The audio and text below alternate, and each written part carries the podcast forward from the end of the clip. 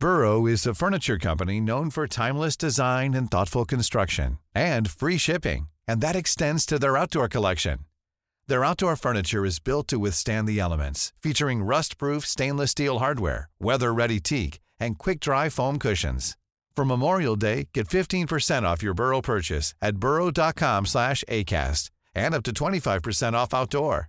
That's up to 25% off outdoor furniture at burrow.com slash ACAST. Millions of people have lost weight with personalized plans from Noom, like Evan, who can't stand salads and still lost 50 pounds. Salads, generally, for most people, are the easy button, right? For me, that wasn't an option. I never really was a salad guy. That's just not who I am. But Noom worked for me. Get your personalized plan today at Noom.com. Real Noom user compensated to provide their story. In four weeks, the typical Noom user can expect to lose one to two pounds per week. Individual results may vary. Hey, it's Ryan Reynolds, and I'm here with Keith, co star of my upcoming film, If, only in theaters, May 17th. Do you want to tell people the big news? All right, I'll do it. Sign up now and you'll get unlimited for $15 a month in six months of Paramount Plus Essential Plan on us. Mintmobile.com slash switch. Upfront payment of $45 equivalent to $15 per month. Unlimited over 40 gigabytes per month. Face lower speeds. Videos at 480p. Active Mint customers by 531.24 get six months of Paramount Plus Essential Plan. Auto renews after six months. Offer ends May 31st, 2024. Separate Paramount Plus registration required. Terms and conditions apply if rated PG.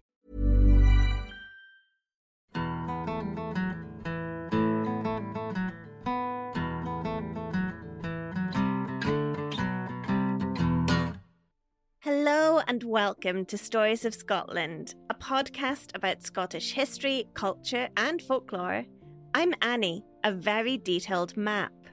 And I'm Jenny, a semi useful coordinate. And do you know what this map is for, Annie? I mean, if I'm the map, then it's all about me, right? Um, no, sorry, that is that is wrong. This is actually our stories map. Because a few weeks ago, I took all of the locations of the various stories that we've told in our over 100 episodes of Stories of Scotland and put them all onto an interactive map of the country. Now, naturally, when we finished this map, we were very proud of it, so we put it out on the internet on all of our social media channels. And the first response that we got was from a man on Facebook asking, Why no Galloway? Why no Galloway? Why no Galloway? Those three words, Annie, haunted me in my sleep. For this man on Facebook was right. Why no Galloway? We're not Stories of Scotland minus Galloway. That's a much less catchy title. Exactly. And so, dear listener, fear not. For we are going to be spending the next season of Stories of Scotland moving all around our stories map and looking at areas and places that so far we've not really covered, beginning, of course, with a giddy gallivant to the gargantuan green graceful glens of glorious Galloway. Sounds gorgeously gleeful. Guess it does. There is so much to Galloway that we can only cover a little in this episode. But do not worry, man on Facebook, for we will pop back throughout our bald spot tour of the country, ensuring a thick, consistent covering of Galloway. The map that Jenny's designed is a wonderful visual aid for us to have a look at some of the areas that do need love and attention. And I am so excited that we're going to be visiting all the places that we haven't told stories about yet. I want to get this podcast to the point that we aren't just covering regions, but every city, town, and village. I kind of want to go the other way, Annie. I say we just rebrand to Stories of Galloway.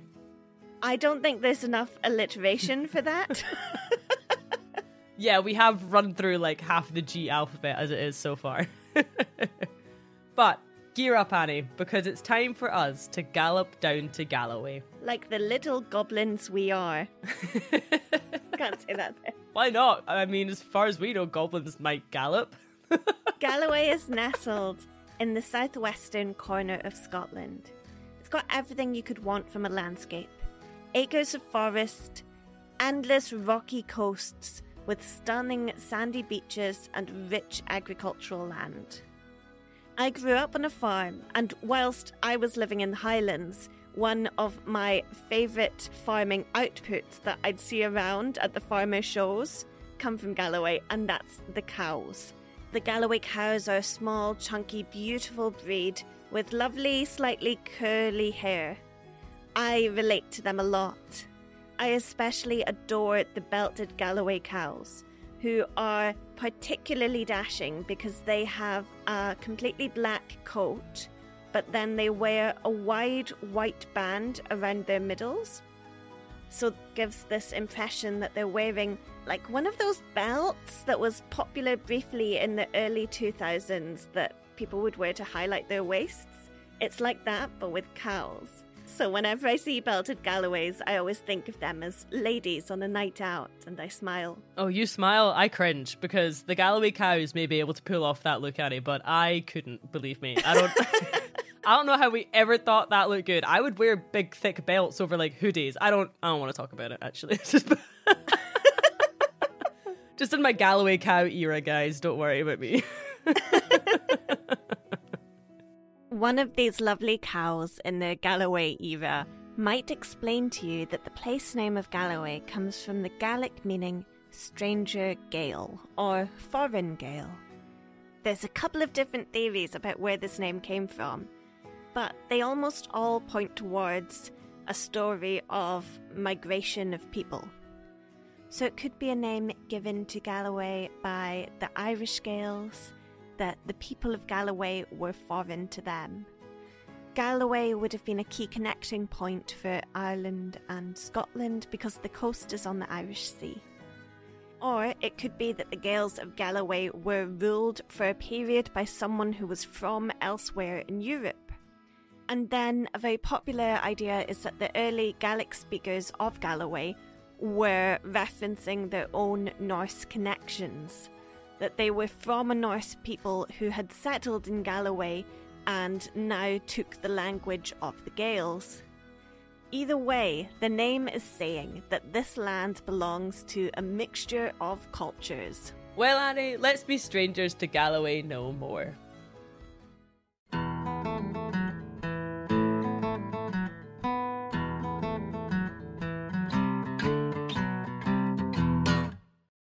What better way to start our exploration of Galloway than by taking a lovely hike up the tallest hill in the area, the Merrick?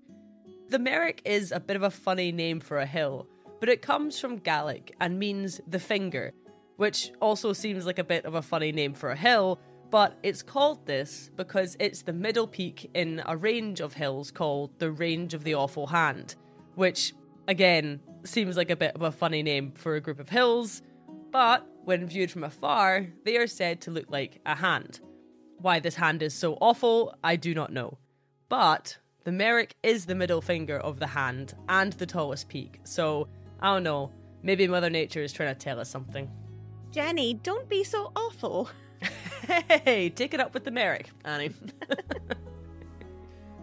now, the Merrick stands at 843 metres high, or as we prefer to measure mountains in feet, it's 2,765 feet.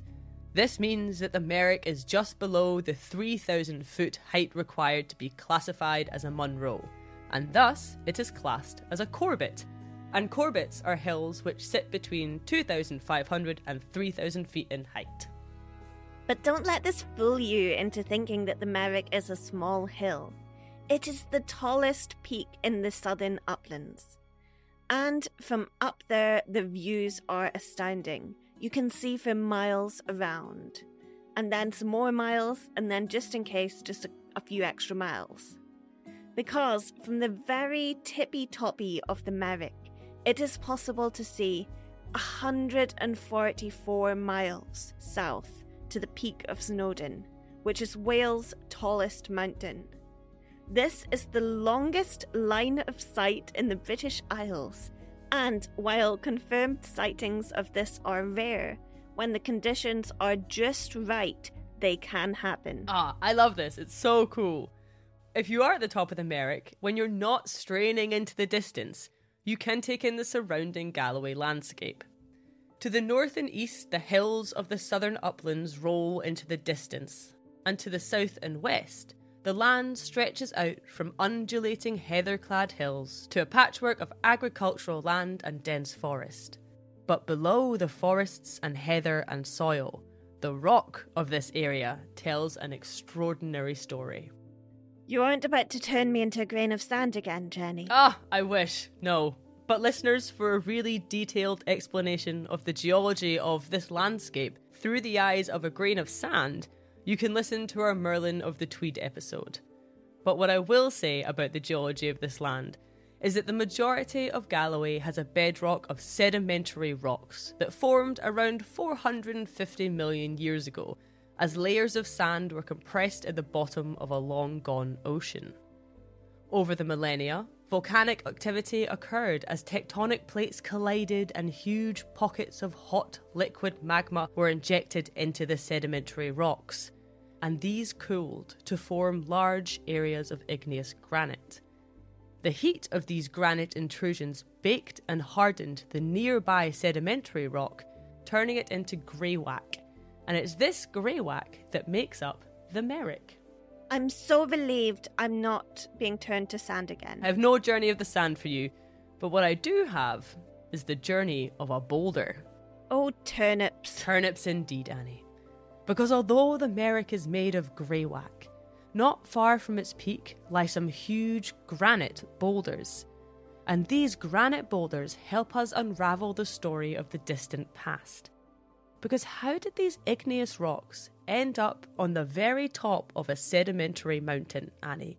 Where did they come from? Why are they here? I have this gut feeling that you're going to turn me into a boulder so that we can all find out together. Correct! Yay! Welcome to the world, Boulder Annie. It's 400 million years before Common Era, and you are scorching hot off the colliding continents press. How do you feel? Honestly, I'm quite upset to be a rock again. I thought I'd done my geologic time, but as I'm learning, geologic time is incredibly long and difficult to comprehend. So I guess I'm just going to take it for the team. I'm going to cool off for a little while and wait. And while you do that, you're also slowly baking the sandstone next to you into greywacke. How's that for multitasking? I'm a talented boulder. You know, if you're going to boulder, do it right. now, over the next few hundred million years, you are doing a lot of cooling down, deep underground, whilst also moving around the globe, riding the tectonic plates wherever they slowly sweep you. And eventually, you end up high in the northern hemisphere on the edge of a continent during an ice age. Welcome to Scotland. This is not the warm welcome I was expecting. An ice age? You've got to be joking me. I was wanting Boulder of the Year award and a nice little trip to the Caribbean.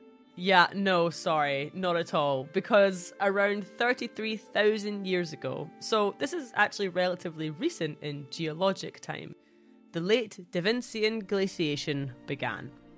By now, you've been thrust up near the surface, but any hope of a breath of fresh air is dashed by a truly gargantuan ice sheet forming atop you.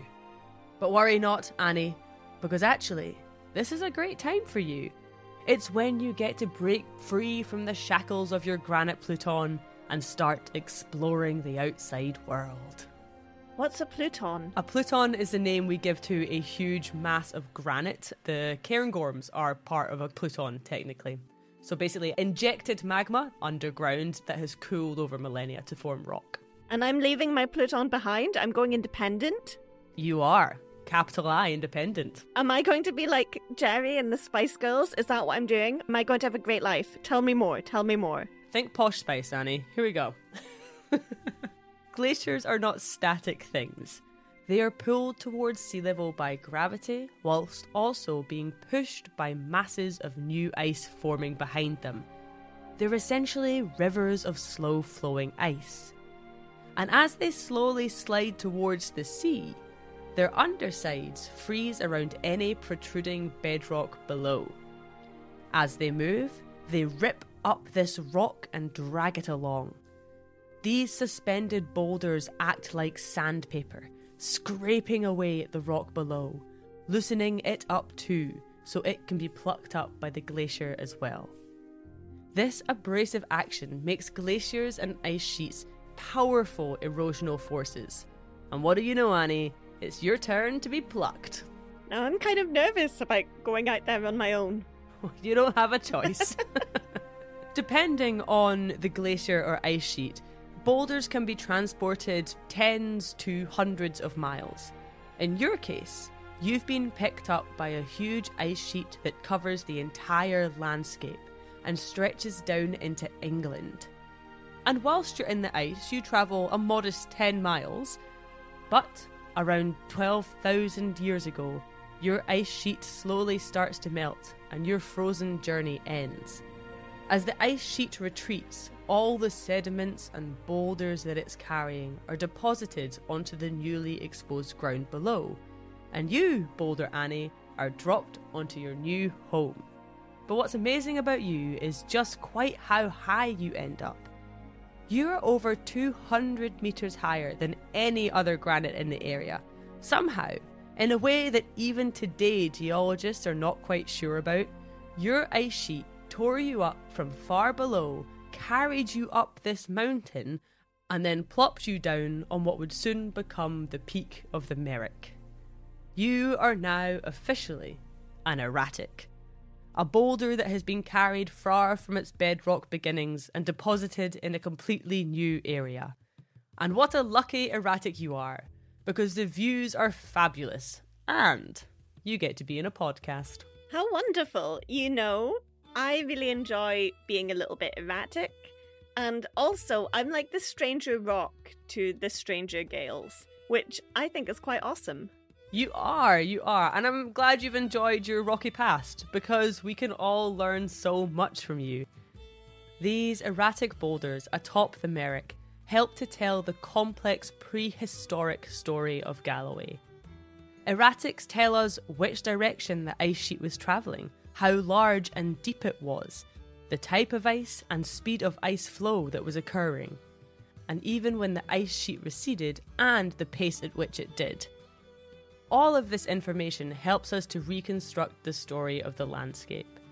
For while the ice has long melted, the erratics remain as strange signposts to the distant past.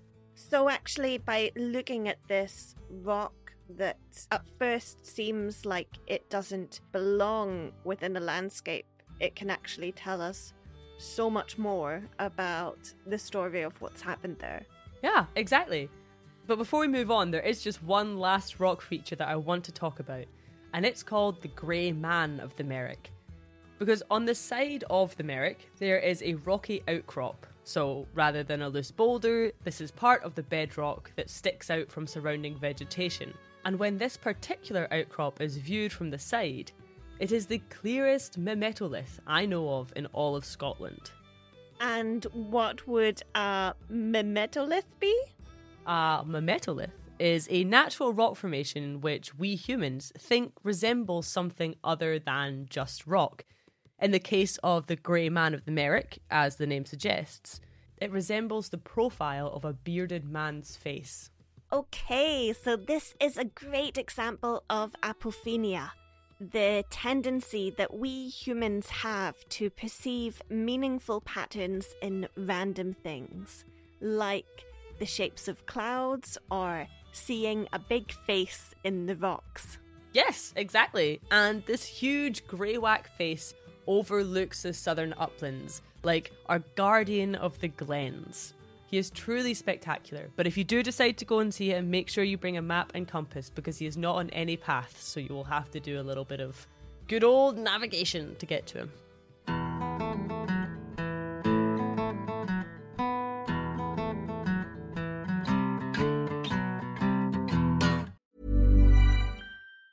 Hey, it's Ryan Reynolds, and I'm here with Keith, co star of my upcoming film, If, only in theaters, May 17th. Do you want to tell people the big news?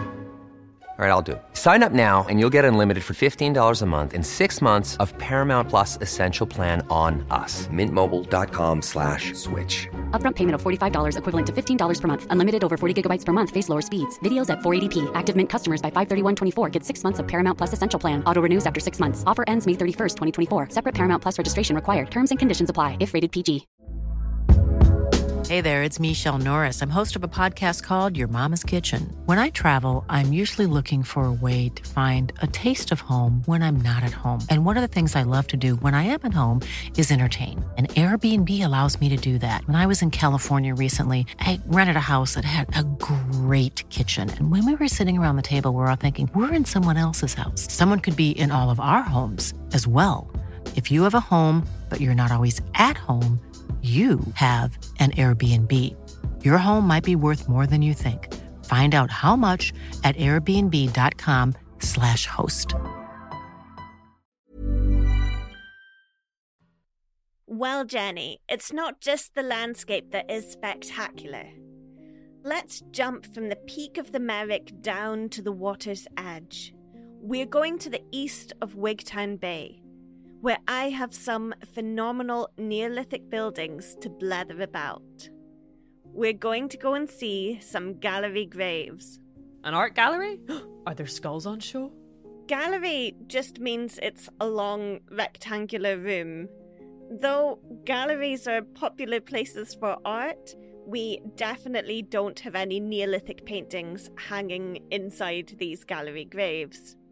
These cairns were constructed around 5,000 years ago by the Neolithic people of Galloway. They were used to bury and hold human remains, most likely those of important figures in the Stone Age society. Let's examine the two sites of Cairnholy. These cairns are set in a stunning landscape. They're atop a hill, and so they have views across to the Irish Sea. If I show you a picture of them, can you describe what you're seeing? All right. Oh, yeah, this is not what I was expecting at all, actually. Uh, to be honest, this site looks more like a standing stone circle than cairns at first glance, because there are these tall, thin stones standing erect, rather than what I usually think of as a burial cairn, which would be like a large, roundish pile of much smaller stones. But these cairns are megalithic structures. They are made of massive stones. The tallest is around maybe two meters high, maybe a little more. One of the cairns is definitely more complete than the other, although they both do look like they have been disturbed by people and weather over the millennia, as you would expect. The two sites are rather unimaginatively named Cairnholy 1 and Cairnholy 2. Okay, so Cairnholy 1 is the more complete one. You can see the remnants of what I'm guessing was the cairn part, so you have the actual chamber bit of it. Then, curiously, there's these eight standing stones in a curved line at the top of the chamber, as though shielding it from something beyond. And then between each standing stone, there's a low wall which looks just like a dry stone dike, the dry stone walls you see in fields all across Scotland. Archaeologists have a theory about this curving facade of tall standing stones. They think it formed the back wall of a forecourt in the front of the tomb. Although the stones stand jagged and proud now, this was not how the cairn would have looked upon its construction. Many stones would have been piled up to cover the whole burial chamber, but these have been removed over the millennia to build other structures, like those wonderful dry stone dikes that you've just mentioned, Jenny. When the cairn was in use, it would have been a long, straight sided mound measuring about 43 metres by 10 metres, which is a really big thing to build out of stones. Wow, okay, so it was much bigger than it currently looks. So, what we're seeing is the skeleton of the structure, essentially. There's an amazing opening between the middle two tallest standing stones. It's like a big gap in giant front teeth, or the space between horns. That's the entrance to a narrow antechamber. If you pass through it, it leads to the rectangular room that we've mentioned. These types of megalithic structures are categorized as Clyde cairns. Their characteristics are that they have a chamber for the dead body to be placed in, and then a brilliant big flat stone laying on top of this. The entrance could then be sealed with another stone to protect the body from being disturbed by wild animals or anything really. However, if I show you this whole structure from an aerial view, you can tell us about it because it's it's a very different story when you see it from above. What a different perspective. From above, the whole structure looks like a bird in flight. The antechamber and chamber form the body of the bird, and then the curved standing stone walls forms like big widespread wings that look like they're in mid flap. I wonder if this was intentional at all. If the Neolithic people who built this cairn, a place for their dad, designed it to look so bird like. Perhaps a symbol for the spirit. I don't know. Probably not. I mean, it's possible, Annie. Burial cairns were built to protect the body within, but to also be a spectacle, and we have to assume on some level to protect the spirit of the person that was in there. We don't know exactly what these Neolithic folk believed or the rites of death that were performed in this place, but it does offer a fascinating glimpse into Neolithic cycles of life. It's quite possible that they used it in the same way that we use modern graves, you know, to remember and honour their dead. It's an impressive way to show that your ancestors have held power in an area, that the place belongs to your kin. A lot of the archaeological examinations of the Holy Cairn sites give us an excellent picture of the lives of the Neolithic people who built them. To begin with, there's evidence of hearths, so we know that they were burning things in the forecourt of the first Cairnholy. Amongst this, it would have been used for performing funeral rituals such as cremation. But what was dug up from this site is amazing. Let's have a look at these treasures robbed from the grave sites of these ancient peoples. And there you were, Annie, saying this was not a gallery sort of gallery, because I like to put all these items in one place and call it the Gallery Grave Gallery. Of gorgeous Galloway. so let me show you the collection. Let's start with these cremated human remains, an essential item from any chamber tomb, and again, this helps us to establish that this site was in fact tied to death and remembrance for the people who used it. That's exactly what we were expecting. Yep. All right. Okay. Fine. I'll step up the wow factor on like ancient ashes. then over here in the corner, we have some stunning rock art. One of the more powerful pieces showcases six carved concentric circles rippling out from a central point. It looks very much like a dartboard or a target practice, but made of rock. Or I like to think of it as a soul with the layers of human on top of it, a representation of the person through circles. That's just because you love Shrek. And if you look at it, it's like an onion with layers, isn't it, Jenny? Yeah, exactly. That is what I was going for. Yep. well, that sounds like a particularly practical and meaningful item. well, if it's functionality you're looking for, Annie, then there's plenty of pottery and arrowheads that were found in and around the Cairnholy area. Some of the pottery is dated from much later than the original construction of the cairn, which shows that the buildings were in use for a very long time by many, many, many different generations of people. I would visit this gallery. Thank you. We put a lot of time into the visitor experience. You can fill out a feedback form on your way out. a lot of people think that the most striking artifact is this axe fragment made of grey green jadeite. Not only is this a beautiful piece of rock, it's also from the Alps, so it's incredibly well travelled. This item ties the cairns to a broader European Neolithic society and shows connections from the jade mines of the Italian Alps to glorious Galloway. The makers of these axe heads would have spent days upon days polishing them. Then they would have been transported through France and then by sea to Britain. And somehow they travelled all the way up through Britain and were either given as a gift to someone, were sold, possibly won in battle. Often, beautiful items like this are more ceremonial than practical, so it would have been a sort of status symbol to have this beautiful green axe from Italy. But yeah, it just shows how wonderfully well connected these Neolithic folk were to the wider world around them. Can you imagine being the one person in your Neolithic village with a shockingly strong green axe? What a treasured possession that really shows your position in that society. Oh, yeah, you do not want to mess with Big Jim with the green axe. but interestingly, only a fragment of this axe was found in the Cairnholy site, so it's believed that it may even have been deliberately broken before being buried, perhaps as a method of sort of ceremoniously killing the axe, or, you know, the owner has died, therefore the axe must die as well. Or perhaps someone wanted the precious axe to join an ancestor in the afterlife. Or maybe even it broke during use and they weren't quite sure what to do with half of it and decided to give this beautiful rock to their ancestors' spirits. You know, there's so many different stories that could be tied to it. What better artifact could ever be found here? a stone. A stone. A pitch stone.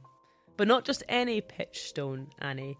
A piece of blue grey volcanic glass from the Isle of Arran it was found beneath the portal stone, so the stone that would be protecting the body from the outside world. So perhaps this wonderful rock was thought to have protective qualities. To place it here was to mean that no bad spirits could get through or no wild animals could eat your uncle. It's a bit like putting a horseshoe on your door or anything on your door that's there for luck, really. But couldn't it have been left there naturally, like an erratic or something? Um, no, not this one. this definitely came from across the sea and was definitely carried by a person, but it was definitely not an accident. Both the beautiful pitchstone and the jade axe fragment shows us how international and connected the Neolithic people were. The stories of these stones are stories of movements and meetings across territories with fluid borders. Either that or you just had some Neolithic person who loved shiny stones, and in the same way that I have a rock collection, they too had a rock collection. And just as I am going to insist on being buried with mine, they insisted on being buried with theirs. Genuinely, whenever I get in your car, Jenny, and I, I sit down without checking, and I'm like, ah, it's a bump. What is it? And you've got like your favorite rock just sitting there. And then I go in the glove compartment looking for sweeties, and it's just full of rocks. I probably waste loads of petrol to carting all my rocks around. oh dear, Jenny. But I do think your gallery grave gallery is a winner, Jenny. Those are all some pretty amazing tangible artifacts. However, in Cairnholy too, we have something a little less tangible because it's said to be the tomb of the Scottish king Galdus. I mean, that's only more impressive than my gallery grave if he's also made of pitch stone from Arran. All the information we have on King Galdus comes from the history books of Hector Boece, a Scottish historian from the 15th to 16th centuries, and while he doesn't mention that the king was made of pitch stone, Boece does tell a somewhat curious story of Scotland in the start of the first millennium Common Era. So let's introduce ourselves to the mysterious King Galdus as a prince.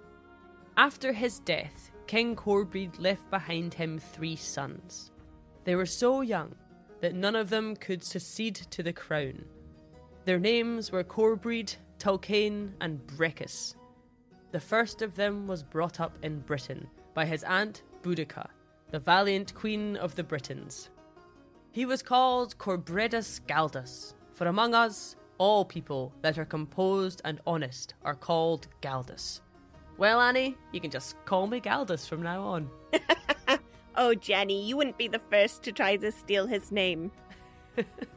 But actually, they are naming him Galdus in the same way that Gal means stranger or foreigner, because he's been brought up outside of Scotland with his auntie Boudica. This is one of the most notable features in this story about our to be King Galdus, because he's the nephew of Boudica. She is the warrior queen who led an uprising against the Roman Empire in Britain. I love that the ancient version of being a cool aunt is to take lead of a 30,000 strong tribal army for independence against the Romans. I've got a nephew, and I'll be honest, Annie, I don't know if I can live up to these standards. It's a lot. There's still time to hone your ancient warfare skills, Jenny. Maybe I'll just be uncool Aunt Jenny. Honestly, it's fine. You could never be uncool, Jenny, not with all those stones in your car. However, it's fortunate that young King Galdus was nurtured in the arts of war. As Boece explains to us that his childhood becomes pretty turbulent pretty fast. Galdus is too young when his father dies to take his crown. And in these times, there always had to be a king. So instead, the nobles selected a man named Dardan to rule instead of Galdus. Dardan began as a very well liked king, but after a couple of years, he became highly corrupt, falling to many vices. He only favoured nobles who spent their time flattering him and boosting up his ego.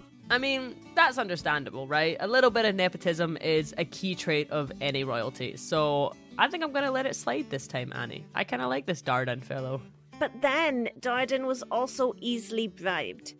And anyone who wasn't trying to bribe him and wasn't lining his pockets with gold suddenly found themselves being threatened with massive punishments. Right, well, that is workplace misconduct, so he will get a written warning for that. And then, fearful of a challenge to his throne, Dardan started evilly plotting to have Galdus and his two little brothers killed. Right, yeah, that that one is a sackable offence. Aye, so as Boece puts it, both the commons and the nobles rebelled. And they called Dardan out as a traitorous turnip for conspiring to slay the dead king's children. That's it.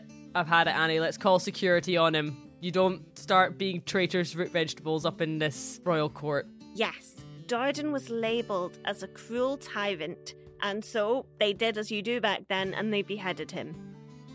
The people celebrated, and then they crowned Galdus as the king.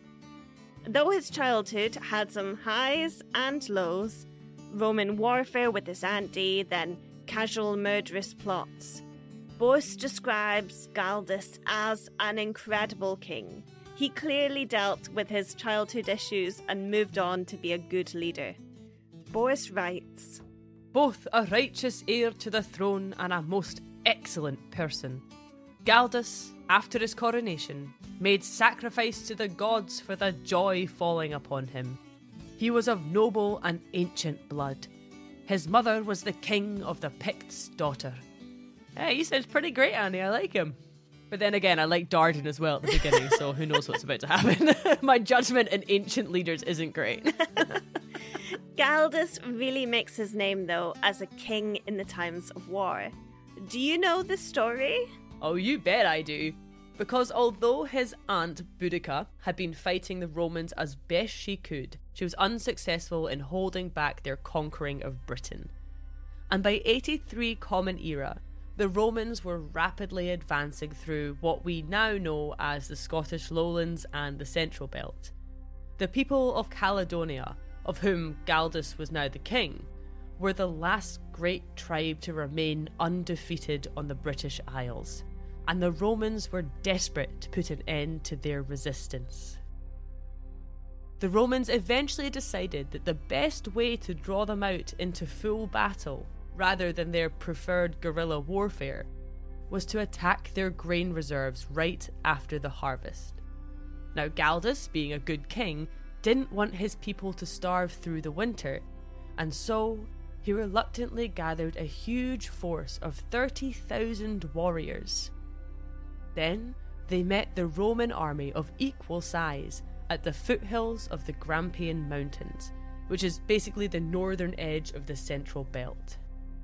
Here, a brutal and bloody battle commenced, but Galdus's forces were no match for the superior Roman army, and they suffered huge losses of up to 10,000 men. The remaining 20,000 men fled into the forests, mountains, and glens of the north, but the Romans had won. Agricola, the leader of the Romans in Britain, wrote to the Roman emperor boasting of his victory. But despite this, he was soon removed from his position in the British Isles and relocated within the empire. And unfortunately for him, he was then poisoned. But this was fortunate for Galdus, because the replacement Roman leader in Britain was nowhere near as organised or aggressive when it came to conquering and controlling the people of Caledonia. King Galdus watched as this lack of leadership meant the Roman forces in the area began crumbling, and he decided it was high time for a counter-offensive. And so he rallied all his troops who had scattered far and wide, and with his reconvened army began marching south, fighting and beating every Roman regiment they encountered. This powerful Caledonian army was unstoppable, and they steamrolled through the country, reclaiming castles, destroying Roman structures, and freeing the people held under Roman rule. In no time at all, they had pushed the Roman forces all the way back down to Novante and cornered them against the Irish Sea and the Solway Firth. Here, the bloodiest and most brutal battles took place. But Galdus was there, commanding his troops to victory in every one. Oh, what a warrior king he was! When the final Romans were defeated in Novante, and their forces finally vanquished in Caledonia, Galdus was celebrated as the finest leader the land had ever known. In his campaign, he had united the entirety of what we now call Scotland and secured its status as a strong, independent nation who don't need no absent landlord emperor. He reigned over his country for 35 years and ensured that peace, law, and love were spread throughout his lands. He eventually died in the mid second century, and because he had claimed his last major victory against the Romans in Novante, he was buried there in a grand tomb, which was constructed of great stones, the largest of which was carved in his likeness and inscribed with the story of how he had freed his country from the Roman invasion. Obelisks were erected around his tomb, which of course is Cairnholy too. But not only this, the whole region was named after him as Galdia, which over the years has turned into Galloway. Well, Jenny, that is a very imaginative story, but unfortunately, it's all rotten turnips. Hey! oh, come on, Jenny. First off, we know the cairns were built in the fourth millennium before Common Era, which means that they are around five to six thousand years old. They are long before the Roman invasion of Britain, which was in the early first century Common Era. So logically, the Neolithic people weren't building a grave for Iron Age people who were to come to the land a few thousand years afterwards. I don't like your attitude, Annie. They could have read it in the stars, okay? but I do have to admit, you have a small 4,000 year old point there. But beyond this, it's the first mention of a Roman fighting king by the name of Galdus. And it comes along in 1527 by Hector Boece which is significantly after this so called king existed. Boece tells a different version of this history, but it's similar to what you've given us. And a lot of writers had regurgitated what Boece had written, and so it's quite a common myth.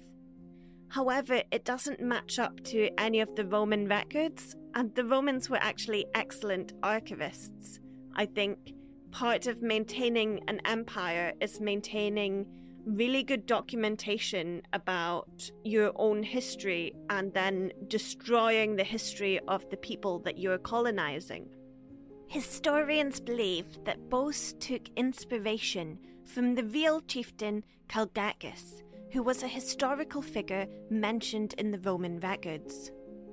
A very interesting Roman historian, Tacitus, wrote about the Battle of Mons Graupius, between the soldiers of the Roman Empire and a mixed group of Caledonian tribes.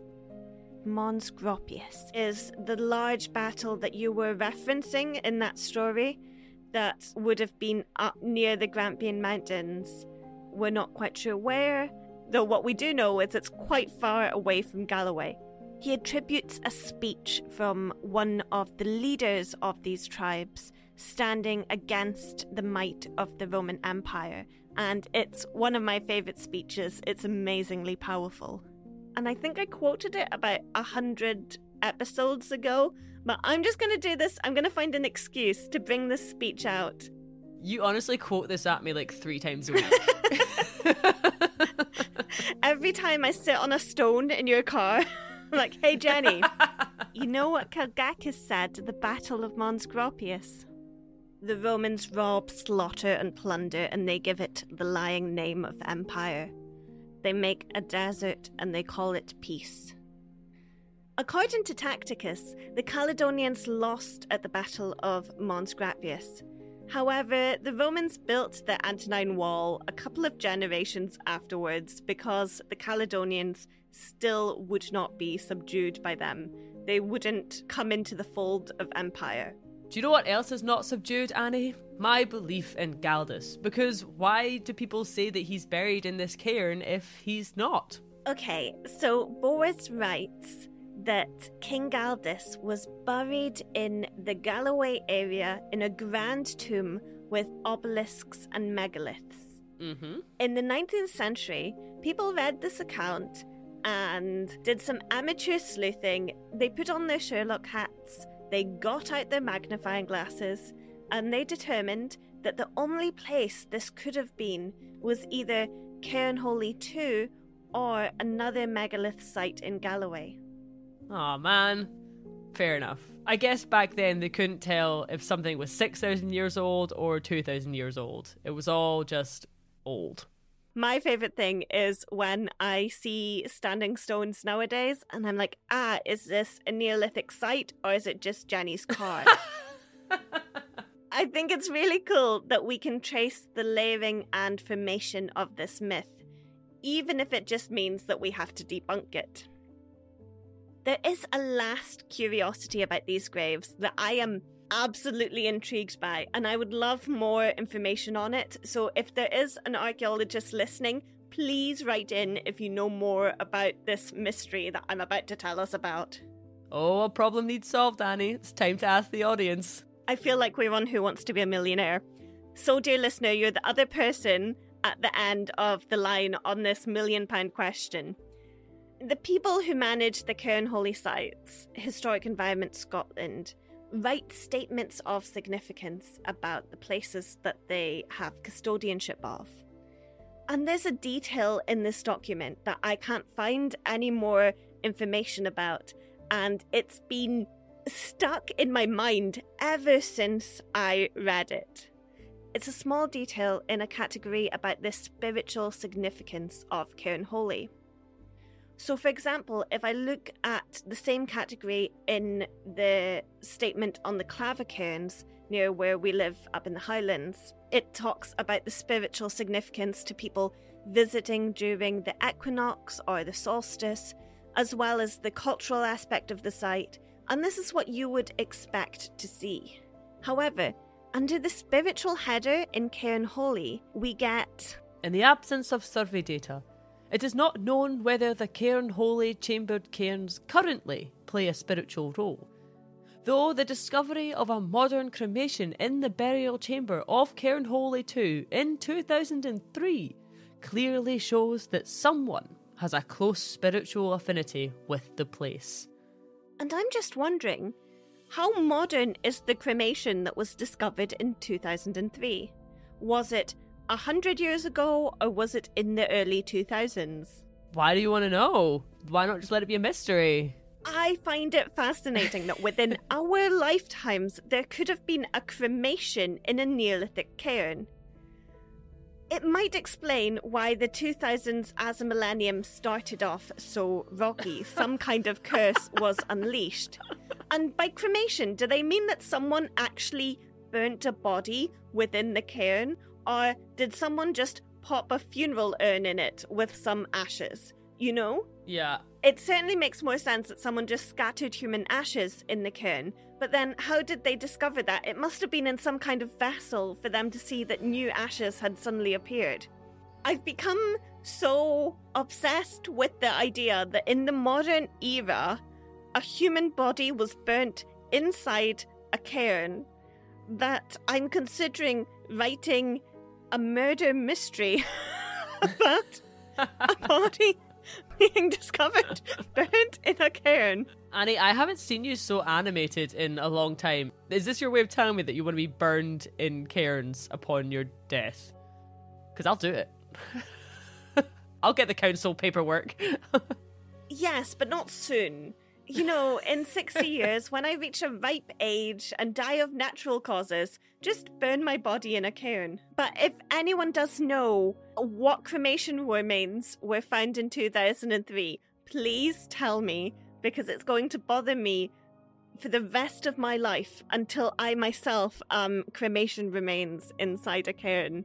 I really want to know the answer to this mystery. Yeah, whose granny was in Cairnholy too? That's what we want to know.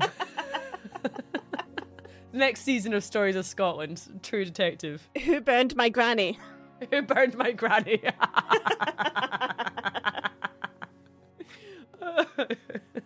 Oh, well, on that crematory note, I am so glad that we've opened the gates to Galloway. I've really enjoyed looking at the very early history of the area, but there is so much more for us to explore, and I think we'll be visiting here much more often. No more. Why no Galloway? Thank Galdus, Annie, honestly. Oh, my nightmares can finally cease. the two Cairnholy sites tell us a great deal about the Neolithic people of Scotland. I find it so cool that we see regional cairn differences between different parts of the country and how different these cairns are from the ones up in the Highlands where we are. Because when we first saw the Cairnholy sites, they just look so different to the Highland ones. Yet they come from the same place of wanting to creatively express ourselves through stone and ritual. I think that's really fascinating and whose granny was in Cairnholy too. when I look at the Cairnholy sites, I think it's a bit like when you see a church of a religion that you don't really understand, that you don't really know a lot about. You might share some of the beliefs of those people, or maybe not, but either way, you can look at the architectural wonder of it and appreciate that it's the way that they've expressed their spirituality and it feels impossible not to be connected to that somehow. Just this experience of being human. I love that. All right. Well, thank you all so much for listening to our wee show. If you're traveling in Scotland or you just want to learn more about a particular area, then you can head over to our website where you can use our interactive stories map to move around the country and explore the many stories of Scotland. If you've been enjoying our show and would like to help support us, then you can give us a little five star rating and leave a review on Apple Podcasts. You folk have been absolutely fantastic with reviews recently, and it's bringing us so much joy. So, thank you so, so much.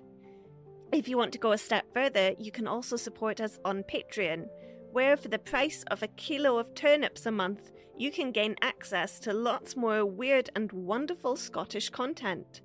A very warm welcome to our newest patrons on Patreon Mary Lou, Linda, Cameron, and John. Welcome. I like to think of you all as erratic rocks. When I was a child, I became very interested in the transmission of sound and how old gramophones were built.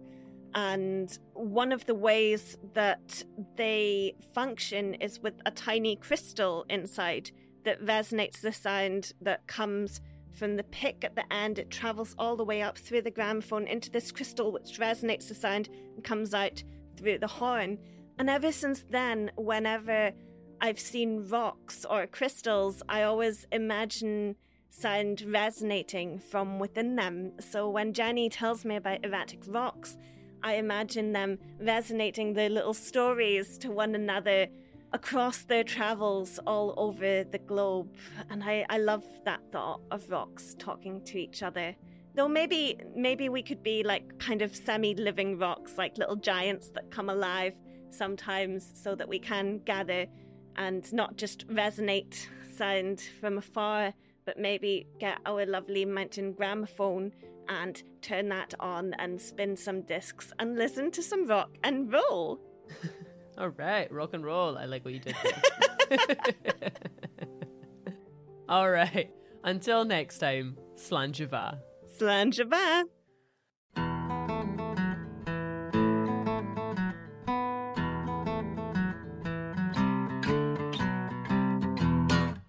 Then, curiously, there's these eight standing stoves in a curved line at the top So of the chamber. So you said stove instead of stone. standing stoves. They're just they're just making pancakes. Can we just quick aside? Were you also taught when you were younger that she was called Boadicea, and then they like scrapped it and called her Boudica? Is there like a huge debate in the historical world? Because all my life I've called her Boadicea, and I am aware that it's not right. But like I don't know why.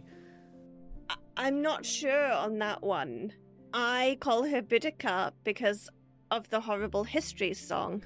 Because although his aunt Boudica had been fighting the Romans as best she could, sorry, did you just say Boudica? Is it not Boudica? You you mixed Boadicea and Boudica. I, I portmanteaued the two together. Even when we're on a budget, we still deserve nice things.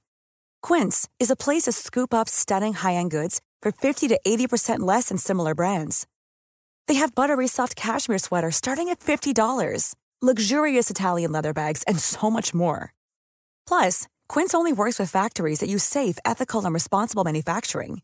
Get the high-end goods you'll love without the high price tag with Quince.